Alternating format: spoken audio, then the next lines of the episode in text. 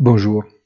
Des indications encore mitigées sur le front économique, des doutes qui hantent encore le marché incapable de prendre une position stable.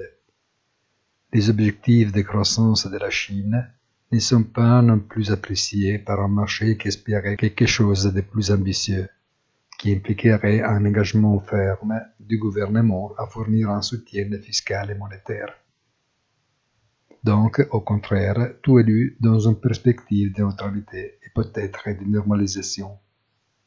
Aujourd'hui, nous espérons donc quelques mots supplémentaires du président Powell, appelé comme chaque année à répondre aux questions de la commission bancaire du Congrès.